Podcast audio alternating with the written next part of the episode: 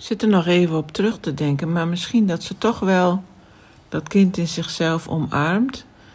Want aan het eind ehm, dan laat ze zien, eh, want volgens mij vraagt die interviewster Annemiek aan haar van wat doe je dan met dat kind? En geloof ik, ik weet niet meer precies, maar dan heeft ze dus een, een, uh, een kip.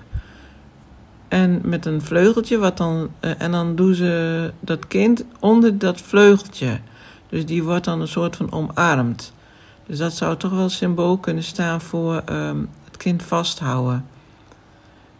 Ik ben het even een beetje kwijt hoe dat nou precies ging. Maar um, ik dacht, oh, nou, maar misschien doet ze dat toch wel.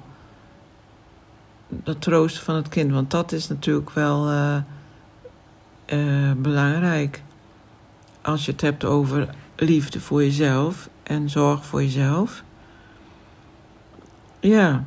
En dan, dan uh, want troosten betekent ook niet dat het anders moet zijn, hè, maar gewoon meer van dat je begrip hebt, voor hebt en het, het meevoelt.